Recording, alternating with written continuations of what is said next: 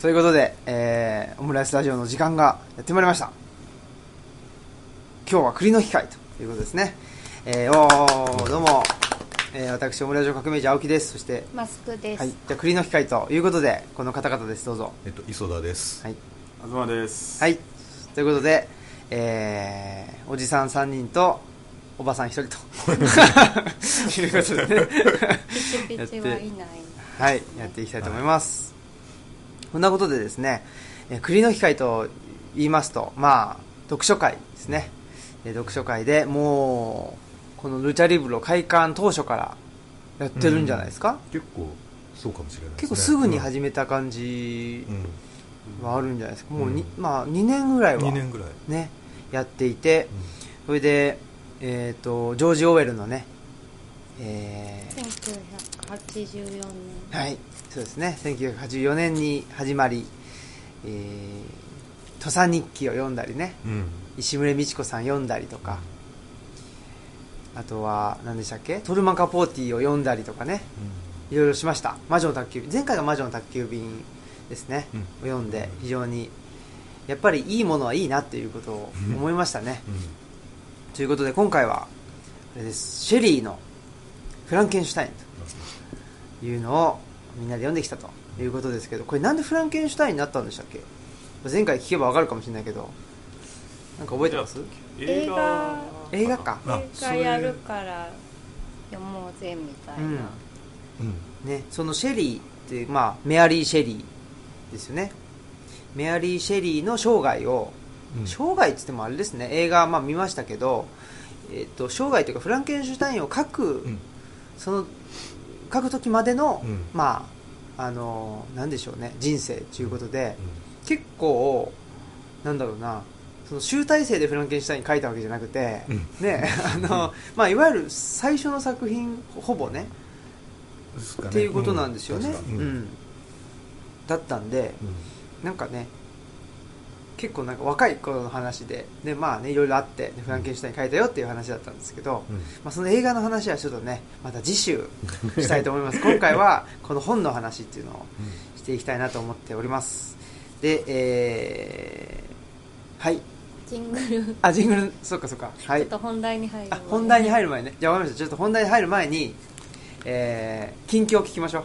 あそうですね、はい。じゃあ近況近況報告。と、ね。いうことでじゃあじゃあ磯田さんから。僕は最近いかがですか？最近はちょっとまあ家に閉じこもりがち、はいはい。ちょっといろいろとあって出られないことが多いので本当はね大台ってやりたいなと思うことはあるんやけれども、なかなかこうちょっとそんなにあの気分うん自由には出れない感じなので家でこちょっと最近ね、うんあのインドの北インドの山村の,、はい。あの民族史を読んでるんですよ。うん。英語でへ英語でまだ日本で出版されてないやつで、はい。であのその山村は、うん。まあ、に高度高標高がね2000メートル以上あって、うん。であの、まあ、作物もできるんだけどそんなに多くはない、うん。でも動物を飼っててで、まあ、それの肉や乳を利用するうん。ん。だけどその、えーなんて言ったらいいのかなこうその動物と人間の関係、うん。最近ねあの奥野克美さん人類学者の奥野克美さんとかがよく言うてはるあのマルチスピーシーズ人類学のもの、さくあの研究になるんですけど、その中で、まあ、あの生贄にされるヤギと、その人間の関係、うん。普通あのこういう話って生贄になりましたっていうことしかないんですよ、あうん。そのあの生贄にする人とあのそのヤギっていうのはどういう関係にあるかっていうことはあんまり触れられない。うん。どういう意味があるかとかね、うん。そういうの。ん。とかな、えーとね、他にね種類、えー、と何種類か取り上げられてる動物がいてヤギでしょ？それから目牛うん。目牛っていうのはあのヒンドゥーの中では結構特殊な、っていうか象徴的な地位があうって、ん。ね、あのナショナリズムも結びつくやつなんですけど。でそれからね猿。はい。野生の。うん。であのそれから、えー、と次何やったかな。イノシシ。イノシシがあのイノシシなんやけどこれも野生と家畜の間を行ったり来たりするような存在としてあって、うん、ちょっと想像つかないでしょ。そうですうんねすごく面白いそこは。それと,、えー、とクマうん。でうん。えっ、とね黒熊でとか、うん、言われ書かれてたけどあの多分日本の月のワグマと同じ系統の種類だと思います。ちっちゃめの熊、まあちっちゃい言ってもねやっぱりあの大人のせあのオスで400キロぐらいあるんでうん。まあまあでかくなるやつです。うん。でねその話すごいおかしかったのがあのクマが女の人を森にさらってってあの成功をするというはい。話がずっと伝わっててしかもそれが本当の話として伝わってるんですよ、うん山男みたいなそうそうそう、なんかチベットとかになると、あのイエティとかになるらしいんだけど、日本にもねうん結構山男でもクマはないでしょ多分。熊はないですね。多分。動物ではないっていう。でクマがクマの姿のままなんですよそれがあそうか。熊が別熊のに人姿の人のふりをしてやってくるわけじゃなないクマの姿で、うん。神が熊の姿でやってくるとかいうわけでもなくてそうでもない。熊がクマして。がクマとしてやってきてお女の人男の人履いてるとかでもなくそうそうそう熊がってことであのうん女の人を自分の住んでるホラー穴に連れてって、であの日がない一日まぐわってるという。へへヘビ向こうそれがその社会でどういうふうな意味があるのかうんっていうような話。エピローグで取り上げられてるのがまたヒョウがおるんですよそこにも。はあはあはあ。でヒョウがあの犬を食う話。うん。であの最初その著者の人は犬がどんどんくらい食われてるのかって数え始めたんやけど、うん。もうすぐやめたって。しょっちゅう食われてるので。それはもう実際に食われてるってこと実際に食われてる、っていう話です。まあその人間と他のその動物ん。っていうのがまあ同一の土台で語られてるってことなんですか？そういうわけでもない。のではなくてちょっとねなんかその辺まだ消化しきれてないんですけど、はあはあはああ。のリレイトリレイテッドネスっていううん。関係。関連性って翻訳されるんですけどあのこれもともと親族研究の中で出てきたやつで。リレーションシップとかいうやつですか？そうそうそうそうそう、でなんかそれをも使っそあのそれを人と人じゃなくて人と非、うん。人間でないものの間にあの適用したらどんなふうにな記述ができるかっていうことなんでしょうね。だ今までは逆にそのに人間と動物のリレーションシップどういうような関係があるのかっていうのってあんまやっぱ言われてこなかったっていうことなんですかね。あの人間の話が中心かな。そのちょっとねあの今翻訳してるので頑張って。すごい。すっごい疲れる。それそれを今コツコツと家でやってるとこです。あそうですか。読んだり、うん、翻訳したり。ぜひじゃあちょっとその成果もまたそうですね。ねどっかで言えるといいと思います。ね。うん面白そうですね。その熊の話は帰ってきて熊の子産んだとかそういう伝承とかは？えっ、とね熊の子は産んでないんですけど人の子を産んでるいっぱいっていそういう深いとかそういうのは特にないんですか？女の人が熊みたいになって帰ってきたっていう話になって。女の人がクマみたいになっちゃった。そう。あー。一台ですごい変わっちゃうんですね。僕ね、うん。あのーサハラ砂漠行って帰ってきたら、うん。まつげ伸びてたんですよ。ほんまかいって。ラクダかラクダみたいな。鼻毛も伸びてたという、うんでも実際あるかもしれないですよね ねそれね。ねでもまあ適用ね、うん。うん。うん。適用するということで言うともしかしたら。でもねなんかもうだって人の顔もどんどん変わっていくじゃないですか、うん。ね周りによってね。うん。あれ面白いですよね、うんなんうん。あちなみに題名はなん。てあれ訳すん。ですかアニマルインティマシーズなん。ですけど訳どう訳したらいいのかなと思って動物の親密性っていう意味なん。やけどじゃあ何のことやらわからないでしょ、うん。なん。て翻訳したらいいのかなって思いながらずっとそのまん。ま、それはいつ頃出た本なん。ですかえっ、とね去年か一昨年。あ最近？にうん、2年は経ってないと思うんですけどそんなにあのインドの方ですか？そうです。女性で。女性が英語で書いてる、そうそうそう。ああいいですね、うん。アメリカに留学してあったんかな、はんはんはなんで、うん、英語で書いてて。やっぱりインドはね注目したいと 思っててうん。あのーまあ図書館のね図書館といえばインドのあランガナタランガナタン、はい。あと僕は最近何ですかそれ？あえっ、とですね図書館学の祖と言われてる人でインドの。インドで今もあの図書館五原則っていうはいはいはいのがはい。有名な、あランガナタンが考えたやつ聞いたことあるような気が。そうそうそう。なんか利用者の時間を短縮せよとか、うん。あの本なんか本と文とつなげろとか、うんそういうやつですね。ね、もうそうだしその僕が最近読んだあのヌスバウムっていう人がいてうん、うん。ヌスバウムヌスバウム自身はイスラエルなのかな？なんですけど、うん。そのヌスバウムが結構あの言及してるのが、うん。タゴールっていうじゃないですか。はいはいはい。タゴールとあとアマルティア・センはいはいはい。ノーベル経済学賞を取った、アマルティア・センの影響を受けてうん。本書いてて、で面白くって最近の人ですけど、うんうん。やっぱちょっとねインドにねうん。いろいろと。タゴールとアマルティア戦ベンガル人っていう以外に共通点があんまりよくからない。でベンガル人なんだ両方とも。確かそうですよ、ーまた面白いです。ねそれもランガナタンとえっとあの人誰だっけスタースーパースター。ラジニ？あラジニはうん。タミルタミル州ナドですからね出身です。南インドで。すちょっとインドのことについてね。インド会もやりたいですねまだねインド会ね。インドとは何かいいですねそれ。インドフードカレーも好きだし。僕今3日連続カレー食ってますから。だからどうしよカレーいっぱい作ったっていうだけで。う カレーはうまいとうんいうことです。はい。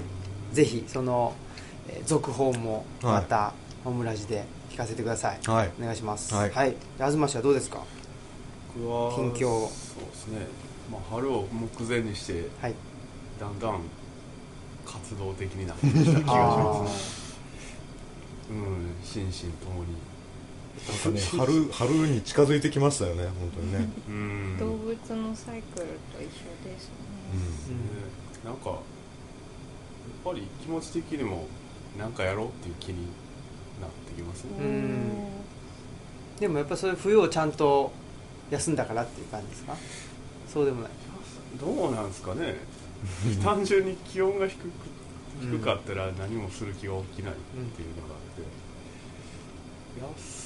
休結果的に休んでたって感じでしょうけど、休もうと思ったわけじゃなくてうん。休まされてるみたいな。休まなあかん状況、そういうかねだから本当その1年間同じペースで働くっていうのが不自然なわけであって。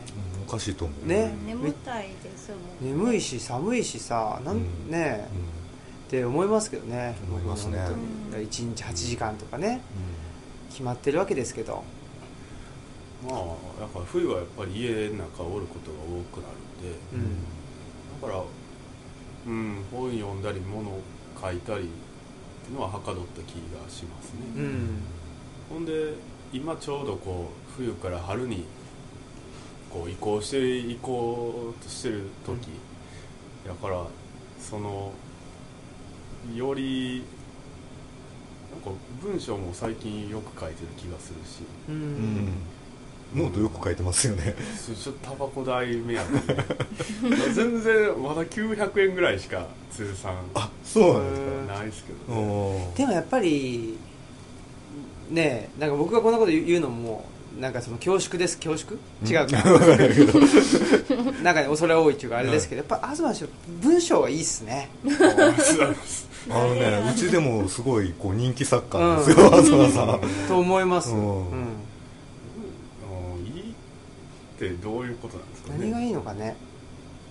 なんかここの常連さんの方がい。知識買って文章すごいいいって言ってはったのはなんか久しぶりにアジテーションみたいな文章を読んだって。表現が。アジテーションですかあでも逆に今珍しいんかもしれないですね。あそうですよね。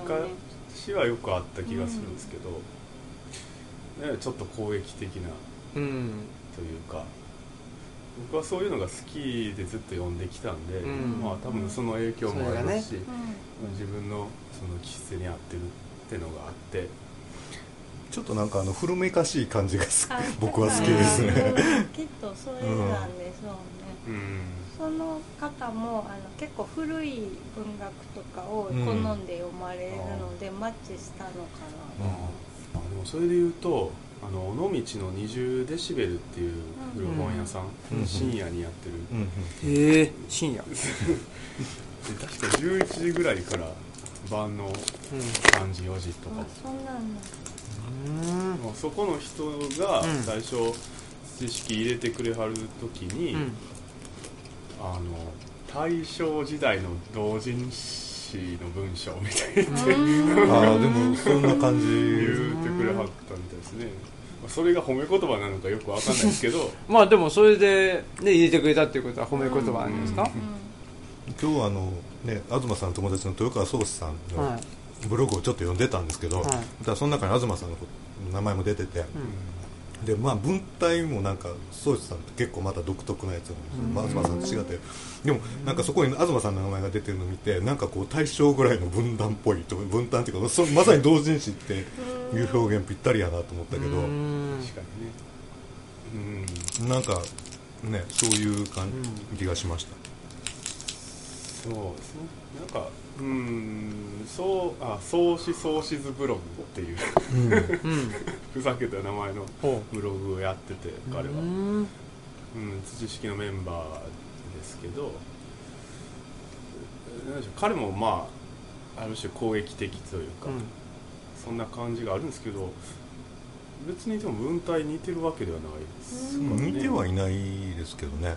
なんかもっとあんまりこう開業せずにずっと書いていくみたいな感じかへうん僕すぐ開業ししてしまいますけどーうん古めかしい感じではない。ではないかそんなこともない。自由な感じというか僕割と肩にはまった感じがあると思うんですけど自分で思ってるんですけどまあ。そんなにその日本破綻した文章を書いてない気が自分ではしてるんですけど破綻した文章を書いてる人はいますからね。いや宗志さんのがでしょ？そういい,、うん。いい破綻というか、うん。僕羨ましいですよねそれは。あなんかね、うん。あんな風にこうちょっとずらしてというかあれ意図的にはなかなかできんとう思うんで。ん。でもちょっと分かんないことありましたけどね。うん分かんないとこはいっぱいありますけど、いやなんかそれはそれで成立そうなんですよ。ね。わかまあどっちかというとそれが文学だと思うんですよ、に意図的にはできないで別に全部が全部意味のある文章じゃなくていいと思うんですよ。うん。でも論文とか書いてると全部が全部意味がある文章じゃないといけないっうんていうのもあるしなんか結局なんか僕がそのねあの東氏の文章とか読んでて思うのは、うん。その人の声。うん。その人の思いがうん。バシッとはまる表現ってあるなと思って。うん。て、東氏の場合は文章だと思う。んで僕の場合はもしもしかしたらっていうかね多分オムラジの方が表現としてはうん、あの自然にできる。うん。書くよりも。書くよりも。書くのはねやっぱし論文を一回経験しちゃってる手前っていうのもあるのかなんかそんな自由じゃない、あうん。それは分かりますね。あー。そうやっぱそうなんです。そうまあでそれはそれで別に僕はもう諦めてて自分の中で、うん、やっぱし自分のあの気持ちとかね思いとか、うん。そういうのをつ表現するツールとして優先順優先順位というかな、うん。その自分がね自由を感じられる表現としては第一ではない文章はね。うんそれでいうと僕は文章ですね。でしょうね、うん。喋りではない。喋りが下手って言い。たいんじゃない喋ろうとすると何も出てこなくなる。うん。なんかだからね言ってたんですけど多分口より先に手が出るタイプか そうそうそうそう。だからそそれで言うとまた語弊がある言い方をそうそう語弊のある言い方をね。いや書くとかそのはいくわ持つとかうん。そっちの方とかね。そうマスクさんもそうですからうね、ん。あそうです。本当そ口より先にねう 手が出る。手が出るタイプっていうんで。やっぱりそういう、まあうんそんな感じですね。もうあ春は近いと。春は近いと、うん。いいですね。春近し。春近しと。そんなことで、ね、近況がまたね長くなっちまいましたけど そうですフランケンシュタインにしましょう、うん。フランケンシュタインにしましょうっていうのはあれですけどこっちですよマイクは。はい。じゃあよろしくお願いします。この番組は、図書館、パブリックスペース、研究センターなどを内包する人文地の拠点、ルチャリブロの提供でお送りします。それは何なんですかなんかあの入力した文字を読んでくれるっていう AI ですよ山内さん今山内さんひどい発言が出ましたねいやいやひどくないですよ僕は山内さん初めて喋ってるの初めて聞いた時にかっこいいとか思ってかわいい AI っぽい人なんですか？あのねあ声が出えへん。声帯かな、うん。喉頭がんで声帯を、うん、なんでそうこういうので。ロボコップみたいな感じですそうそうそう、かっこいいサイボーグやと思って。かっこいいと思って。ああそうか。かっこいいといいですね、うん、うん。確かにね。ここに当てて振動でそうそうそう振動で、へうん。ーすすごいですよ。なんかねダース・ベイダーか。あそうそうそう確かに。確かにダース・ベイダーっぽいですねって言ってみようかな今度、まあ、ということで、はい。はいえーはい。まあちょっとサイボーグとかね、うん。えーその人工お身体みたいなところとちょっとつながるかもしれませんけどね、このフランケンシュタイン、まあもう知ってる人はもちろん知ってますけどフランケンシュタインっていうのはねあの博士の名前であって、ね、例の、まあ、あーいわゆるフランケンシュタインっていうとちょっと怪物みたいなイメージしますけどあの人ではないってことですね。あの怪物を生み出した科学者がフランケンシュタインであるうん。ということでした。はい。はい、まあ、そこはもちろんねみんなあの分かって、えー聞いてくれてると思いますけれど。そんなことでまあまあいかがでしたでしょうね。ざっくりと聞きますけど。フランケンこのサキイカを 磯田さんがね。こさ食いしん坊。食いしん坊いいですね。こぼしたサキイカをお腹空いてる今。お腹空いてね。あのもぐもぐしながらですけど。ねそうですね。そうそうどんどん食べましょう。ということでフランケンシュタイン。どうでした？まずまあこういう小これ小説ですね、うん小説がちょっと苦手だと常々言っている東氏としては、まあ面白かったですけど、うんなんかいちいち長いなっていうのはちょっと思いましうーん。た でもこんなもんなんですかね。どうこれ200年ぐらい前でしょうん。小説。日本だと江戸時代。うーん。なんか書き方も違うんやろうなと思いながら読んでて。うん。なんかもうちょっとサクサクいけへんもんかいなとは思ってましたけどまあうんおおむね面白かったですよ、うん、最後のあの追いかけっこ楽しそうやなって思いましたね。あれ全部どういうことって僕は思ったんだけど。なんかね。何これっていうかなんかちょっと。すごいなんかこう2人の間の関係の微妙さっていうのを表してるなと思あっめっちゃ楽しんでるやんって。そうそうそう。って読んでましたけど。て殺したい死なせ死にたい死なせない死に みたいななんかうん。すごい微妙な関係やな。うん。これってねでもそうです。まあ一つそのスピードの話で言うと、うん。スピードっていうかそのパッパッとねいかないっていうことで言うとやっぱり昔の映画とかもそうですしそれこそプロレスもそうなんですけど全部見ててやっぱりもっさり感っていうか、今うん見てしまうとねうんやっぱり思うんですよ。歌舞伎とか3日ぐらいかけて昔は上演昔はねしてたって言いますあー。それこそねその収録前に少し話してたあのインド映画うんもうどんどんと短くなっている、うん。スピードが速くなっている展開が速くなっている。うということなんですよね。ん。で、じゃあ昔はその一つの場面を丁寧に描いていたかというと決してそんなわけでもなくて なぜか時間がかかってるっていうのもあるんですよ。いらんくないみたいなそうそうそう。ギャグとかが。そうそうそうそうだからまあ一つはね時代のあの時代性みたいなもんでやっぱりどんどん速くなってるっていうのは、うん。ねまあ、音楽にしてもそうかもしれないけど、うん。クラシックとかもね随分長いわけですけど。うん確かに。ね。今なんかポップソングとかやったらサビまで何秒間かでいかなあかんみたいな、うんなんあかあるんでしょね。だからほら90年代で何でしたっけ？えーっとそれこそ WANDS とかね。あはいはいはい。懐かしい名前やな。FIELD OF VIEW とかね。それは知らああないいうあのん。織田哲郎とかね。うんああいう人たちのうん曲っていうのはその CM に収まるようにそこから作っていくみたいなこともあったらしいですよ。うん。だからまあ商業主義っていうかねあのコマーシャリズムに乗っかった上で音楽を作っていくっていう。うん。ザードとかもそうなのかな。うん。でまあほんで今の僕はだからこのフランケンシュタインとか読むと、ちょっと情緒というか、うん。そういう感じを受けるんですけど、じゃあこの当時の人はこれを普通に楽しんで読んでたんですかね？じゃないですかね。なるうん前ちょっとあの白芸の話をはい。しましたけど、うん。あれにあの日本語だと二巻本になってて、で白芸が出てくるのはあのでムービーディックが出てくるのは最後の、うん。なもう本当に最後の最後の方だけなんですよ。それまで一切出てこない。ほどずーっとクジラの話と航海の話としかも航海中に特に何か起こるわけでもなく。うん。まあ怒ってるんだけどもうそれで言うたらそれこそここのここまでの300400ページ分ぐらいいらんのちゃうっていうぐらいうん。なんですよ、なるうん。そういうもんかなっていう、気はする。演劇とかも3日にわたってやってても普通にうん。なんか1日収めろやとかは言われなかった感じで白芸もいつ出てくるのかなみたいな感じで。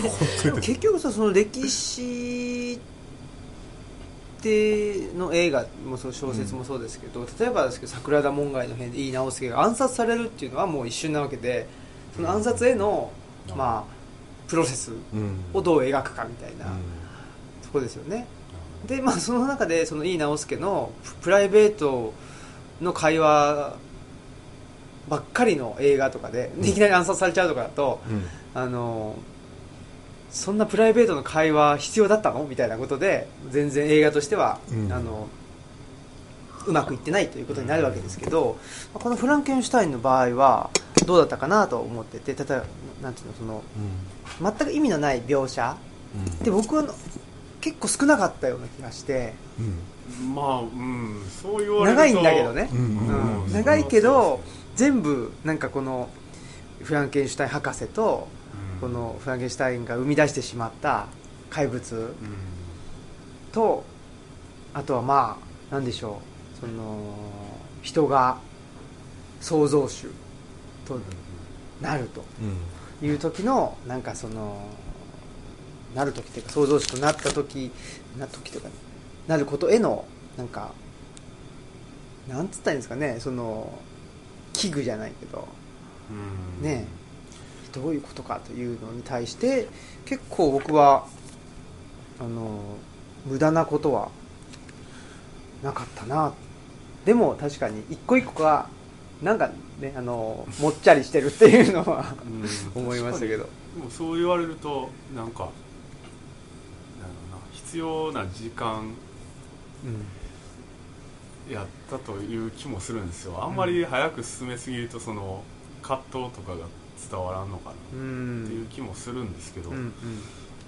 ビクター・フランケンシュタインのその内心のきなんかこう内面のうん感情のなんか部分がすごい多いんですよね、うん。なんかね気持ちを表現するのが、うん。それが長くて面倒くさいっていうのは確かにあって、まああと怪物が異様に賢いですよねこいつ。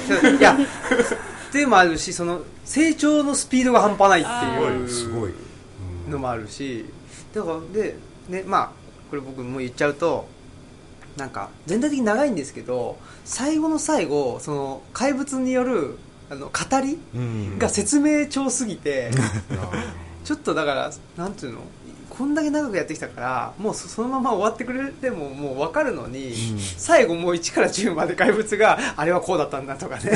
俺はこう思ってるけども実際はこうだみたいなこととか、全部説明してじゃあ逆になんかじゃあここまで長くなんかあの描いてきたうん。ものは何だったのかしらというかね。そんなに説明しなくてもいいじゃん怪物と思うし。説明できるの？そんなに？みたいな。え最後の方ですか？最後の方。結構ね。ビクターの元に現れた。そうそう現れて言うんですよ。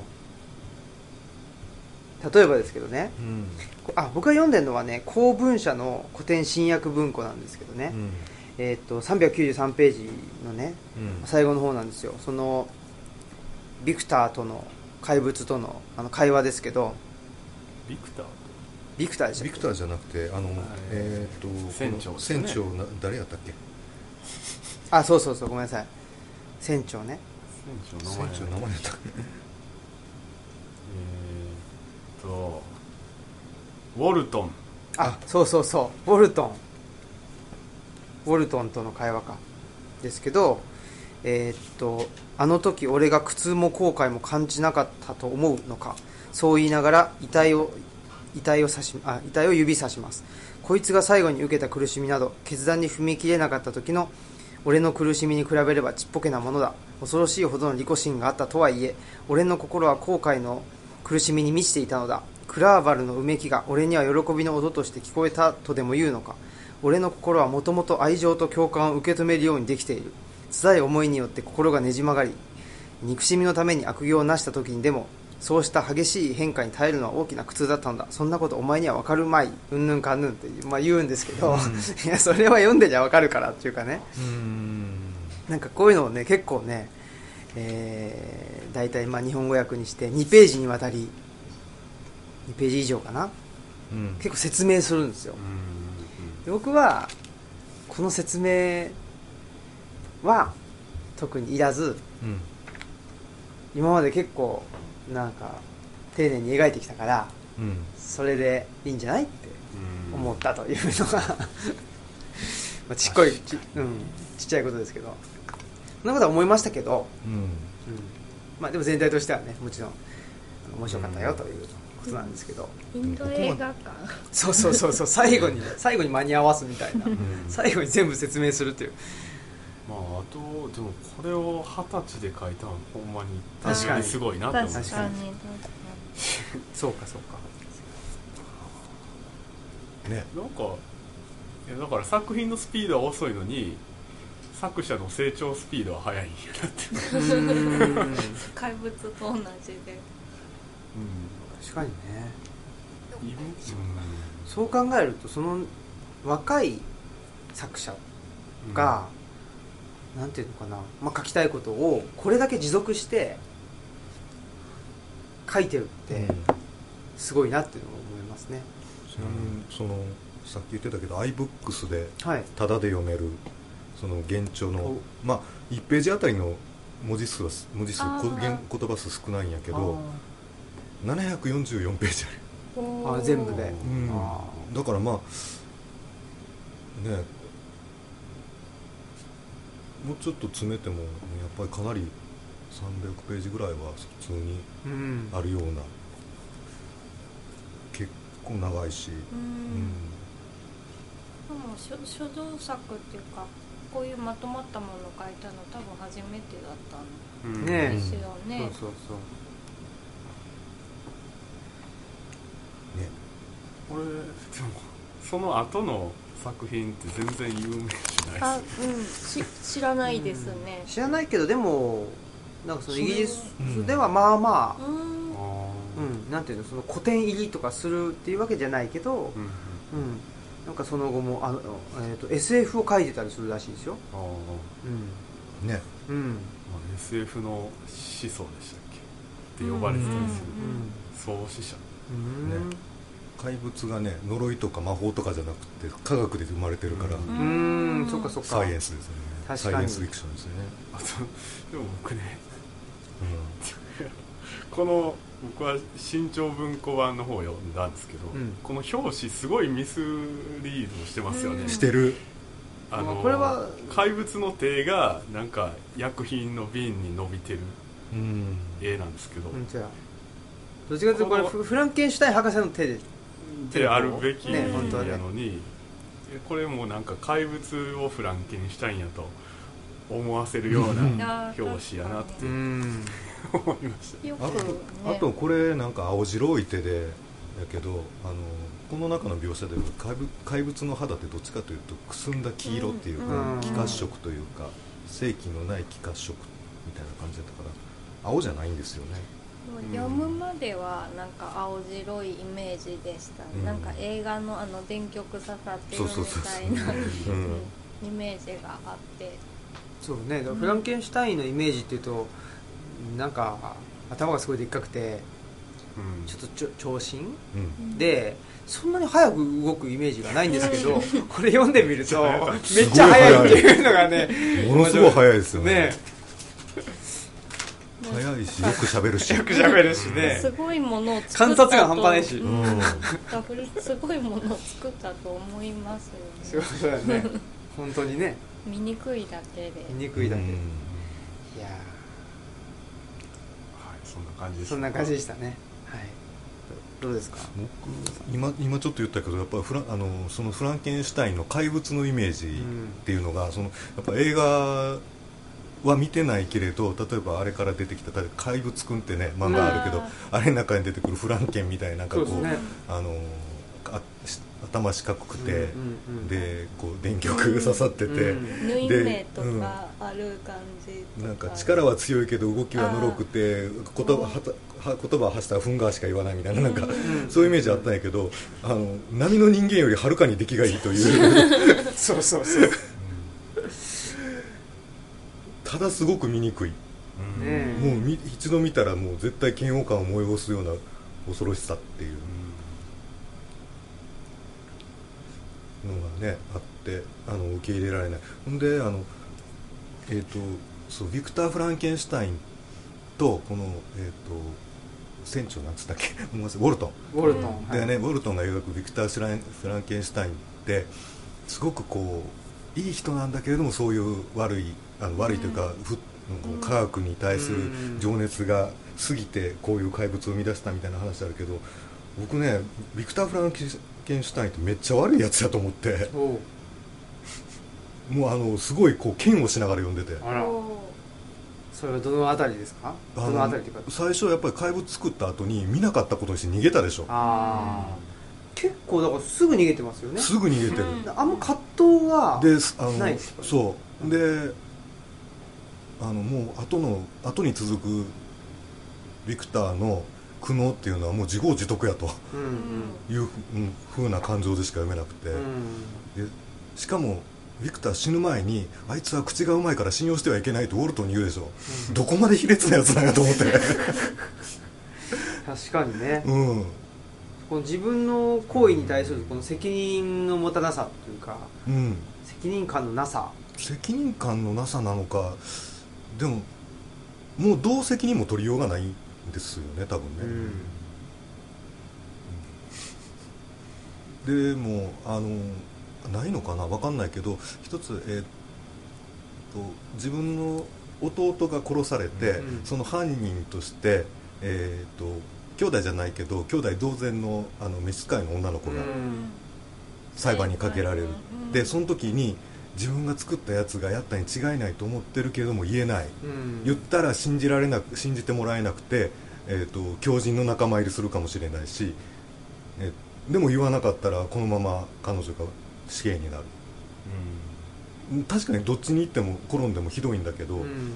そこでやっぱり狂人の側に立つのがまあ責任ということはあんまり好きではないけれどここで、いや取るとしたらそこしかなかろうっていうふうに思ったし、だからあのウォルトンがこの人あのなんでか知らんけどもうあの終生の友達として欲しいこんな感じの人がみたいな風にしてビクターのことものすごい褒めてるけれども僕はずっと白々しい気持ちで読んでましたそれは。そこは、はうん、それでいうと怪物の方もだいぶ勝手やなって思いましたけどね僕は。あほうほう どどどうん。の辺が？なんかちょっと受け入れてもらわれへんぐらいで人殺すんかいって思いましたね、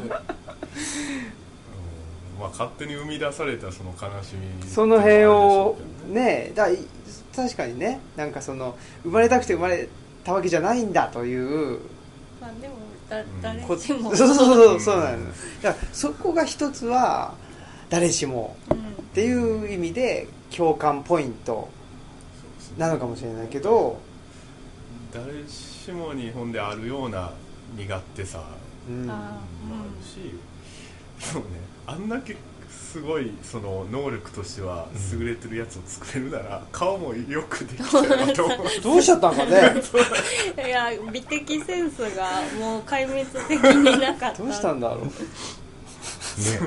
うんあとなんかそうですね怪物頭いいのにその受け入れてもらうためにすごい準備したけどなんかいきなりおじいさんのとこで「い今言ってくださいわ」とか言うのはそりゃ無理じゃないみたいな。もうちょっとね 段入念にね段階を踏んでっていうそこはコミュニケーションが今まで不足してたっていう。やったことなかったから、うん。難しいな。実践がなかった、まだねこう聞いて学ぶことはすごいあるけれどもやり取りする。ってそれもこれもビクターが悪い、うん。やっぱり責任って言ったらうん。あの相手を作ってあげたらダメだったのかなって思うんですけど。うん。相手ってあ怪物の？あ一回頼まれたじゃないですか、ずっ作ったら面白かったのにとね思って、ああそう怪物がまあそのパートナうん。ーを作ってくれと言って、えー博士にねうん。言うわけですよね、そんで、まあ、そこでちょっとだけ悩むじゃないですか、うん。作ろうか作るまいかみたいなことで、ね。作りかけてね、うん。途中でやめちゃった。やめるとかね。すごい確かに、まあ、フランケンシュタインはすごく優秀だということですよね。多分。ひ一つはね、であのねもう一つ作るっていう時に作りかけて、えー、とでもあいつが言う通りになるとは限らないってなかなかこう確かにそれは正しいなと思って。まあ一緒に壊滅さすかもしれないそうそうとそうそうか思い浮かべるんですよね。そうか。うん、一体作ったやつが自分の思う通りにならないんだからそれは十分ありそれはそうだ。話で、っうん。まていうのでもう一体作ってもフランケンシュタインを同じように醜いあいつ醜いって嫌うかもしれない。人間の方がええわって言い出すかもしれないとかも書いてました。あそうかそうか、うん。でもなんかほんまにここの中の登場人物の誰にも感情移入ないなんやろみんなそのどっかちゃうやろって思ってしまう部分があったからそのフランケンシュタインにも怪物にもあんまりこう、うん、これはでも一般的には怪物の方にみんな感情移入して読むんですかね。どうやろう。どうしてここれは？あでもそうですよね。なんか書いてありましたっけ？いやえっと映画の話まだ後になるんですけどこのフランケンシュタインが出来上がった時になんかあのこれは怪物にみんな共感するわよとかっていう感想を、あうん、言われてまあ怪物の悲しみに共感するわみたいな感じで言われてたから、うん。一般的にはやっぱり怪物なんじゃないですか、なのかしらねだからそれこそビクターってこの野郎ってみんなーうん。思う、ね。なんかでもなんかこれね、ビクターみたいな人は普通の社会ですごくこうやっぱり尊敬されるし、うん。大事にされるんだと思うんですよオールトンも、うん。はい。でそっちの側をやっぱり悪く悪くっていうわけではないけどなんかやっぱこうひっくり返してますよねそういうところをね、うん。その正常あの正常だと自分らが思ってる社会。正しい健全な社会と思ってるのを、うん。なんかひっくり返してるところがあって、うん。やっぱりでも女性のちょっと視点だって可能になったのかなっていうなんか映画見ると重なりますよね そこね。なんかねそうまあ分けらだっれない。てバイロンとねシェリーもすごくこう世の中から尊敬されて名前名前も売れててであと立派な人って思われてるけども逆逆から見たら全然違う。うん。で本人たちは別に悪いとも思ってないし、うん。そうですね。なんなら抑圧してるとも思ってないかもしれない。うん思ってない。そうそうそう思ってない。まあその話はじゃあまあ ちょっとね、次週しましょう。まあただねそのえっと小説にこのね「フランケンシュタイン」という小説読み方の一つとして同時代状況のまあこれもなんかねあの解説に書いてあるんですけど象徴的産物とみなす読み方まであってそれによればビクターは資本ないしは資本家怪物は労働者階級であってだからこそビクターは怪物が増えることを拒否するのだと読み取るそれはどうどうかとなっていう気もするんで読み取り方もすけどね。あるらしいまあいっぱいありますからねそうそうそうそう、ね。まあまあそれがね男性と女性っていうね、うん。まあ抑圧されているとかえー、なんていうんですかね。抑圧されてる方が望んでもいない。僕はあの先住民の話を思い出すんですよ。ああのアメリカとかでもそうやけど、うん。あの一方的になんかこう植民者にやられる、うん。聞いてもらえない、うんであの何かの事件を全てその責任にされる。ううん。んっていうのがすごく先住民とあの植民者の関係にうんうん。似てて似てるなっていう、パラレルな感じだなと思って読んでた。だからそういうことかもしれないですね。その権力関係っていうのにすごくあのパラレルに読みま読み替えやすい、うんいろんな風に読めますよね。だからうん。そうやって、うですかもしれないまあなんかね抑えてる側と抑えられてる側っていうので広くそう先住民だったり女性だったり、あとねまあ、だけど東的に言うと、抑圧されてるからといって人を殺してもいいのかと。いうこと。殺すことがっていうよりなんやろうなそううん。俺は抑圧されてるから何やってもいいんだっていうのもまたちゃう気もすそれ、るし、うん。そこを理由にしてね、うん。それはなんか武器にしてるっていうか抑圧されてることを逆に盾にしてしまって。るだからほらあの、まあ、ブラックの人たちがそのブラックであるということを、まあ、盾にして何か権利を主張するみたいなことがその野中宏夢はねそのブラック出身でそのブラック解放を目指したけど逆にそのブラック解放しないでほしいというブラックの人たちもいるっていう。それはその特権みたいなものを手放したくないからだみたいな話が私野中宏夢の本を読んだ時ありましたけど。そこはねでも僕は違っててうん。あのやっぱり既得権益持ってる人ら、まあ言ったらこの中で言ったらビクターとオルト。うんまあ、ビクターだけどそもそもそれがあの怪物を自分の下に置いてることでで成り立ってる世界なんで、うん。同じのにせろしろって言ってる、ところから始まってるわけで、抑圧を盾にとってやりたいことやってるわけではない。そもそも怪物何もやりたいことやってないですよ多分、まあやりたいことはね、うん、仲良くしたいとかね。そうほんまはやり仲良くしたい。仲良くした。い、受け入れてもらいたい。でも何にもそれはしてない、うん。ああなるほどね、うん。マイナススタートだと。マイナススタートでそれをゼロにしてほしいんやけど、あそうかそうかまあそうか。確かにね。うん。まあ失敗といえばあの腹立ったからといあのはいえビクターの弟を殺してしまったところかなとは思うけど。うん。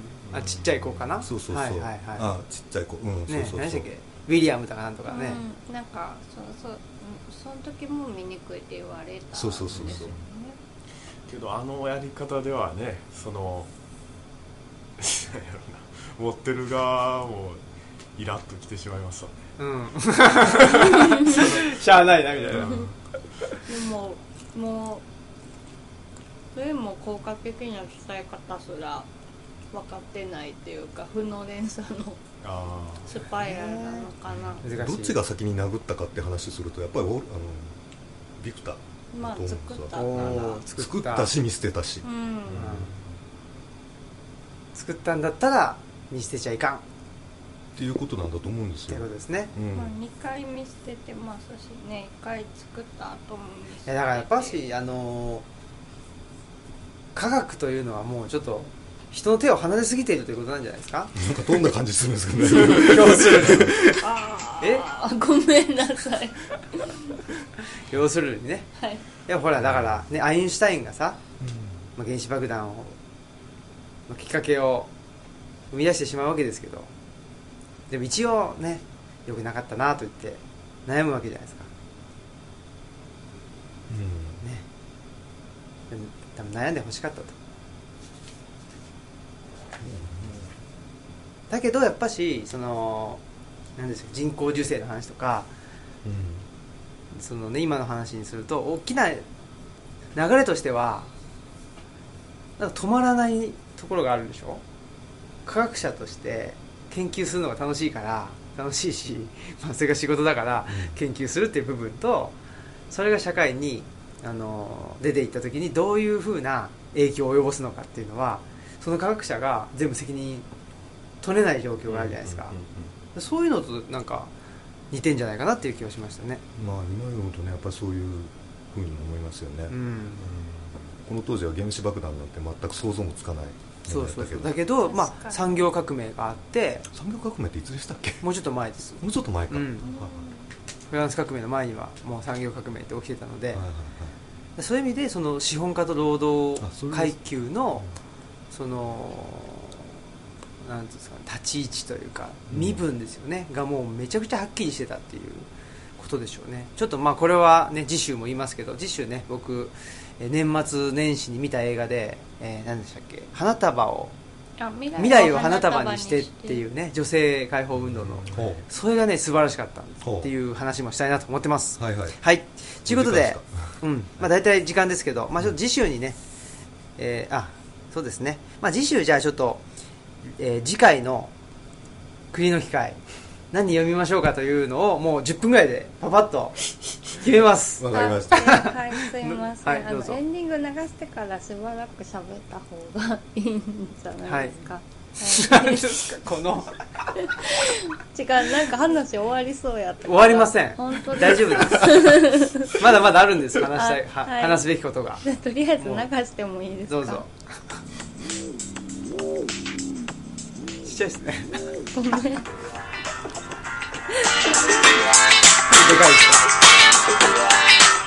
ありがとうございます。難しいですね。はい。ちょっとここに置いておくとちょっと大きいのでもうちょっとはいち,、ちっちゃくしてください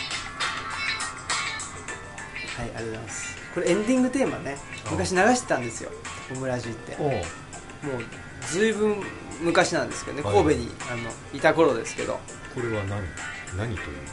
これは、作っがたか作ああそうなんだ、うん。お結構ねオープニングも作ってくれてでジングルとかもみんなで作ったりして、はいはい。っていうのがあったんですけどはあはそれを久しくもうこの2年半ぐらいやってなかったので また復活させてそうなんですよえー女性は女性は女性が我々を待っているっていう、あの曲なんですけど。うん何っていう話は長いんですけどね。はい。そんなことでですねじゃあ次週はあのーさっき言ってましたこの、えーフランケンシュタインを書いたメアリー・シェリーの映画ね「えーメアリーのすべて」っていうののお話もしたいですしえーっと次回の栗の機会。ね、何読む何読もうかというお話もせねばなりません。なんとなくありますか？ないです。ないです。ないです まだフラットな状態で。そうですね。はい。フラットな状態。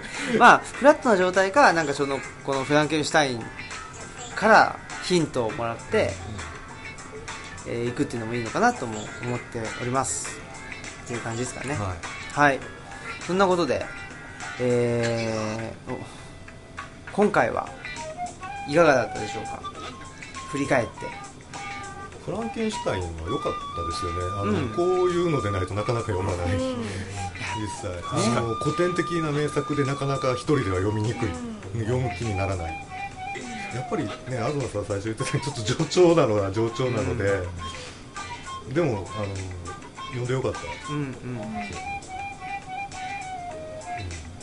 ってるのと知らん。のとでは随分違う、うんねえ東氏はどうでした？全く同じ感想。でもね栗の光らしいねよやつだったと思ういやなんかね栗の機会で面白かったなって思うのって一人だったら読まなかったなっていうのを読んだ時かなとも思いますね。そうですね。土佐日記土佐日記はあん。まり面白くなかったいや土佐日記はあんま面白くなかったけど ねまああのこれも来週話したいですけど、はいルッチェ第3号にね、はいはいはい。えーちょっと磯田さんが書いてくれた原稿にそれが書いてますんで。ということでえー本日のオムラジは終わりです、はい。えーオムラジの革命児青木とマスクと磯田と東でしたさよなら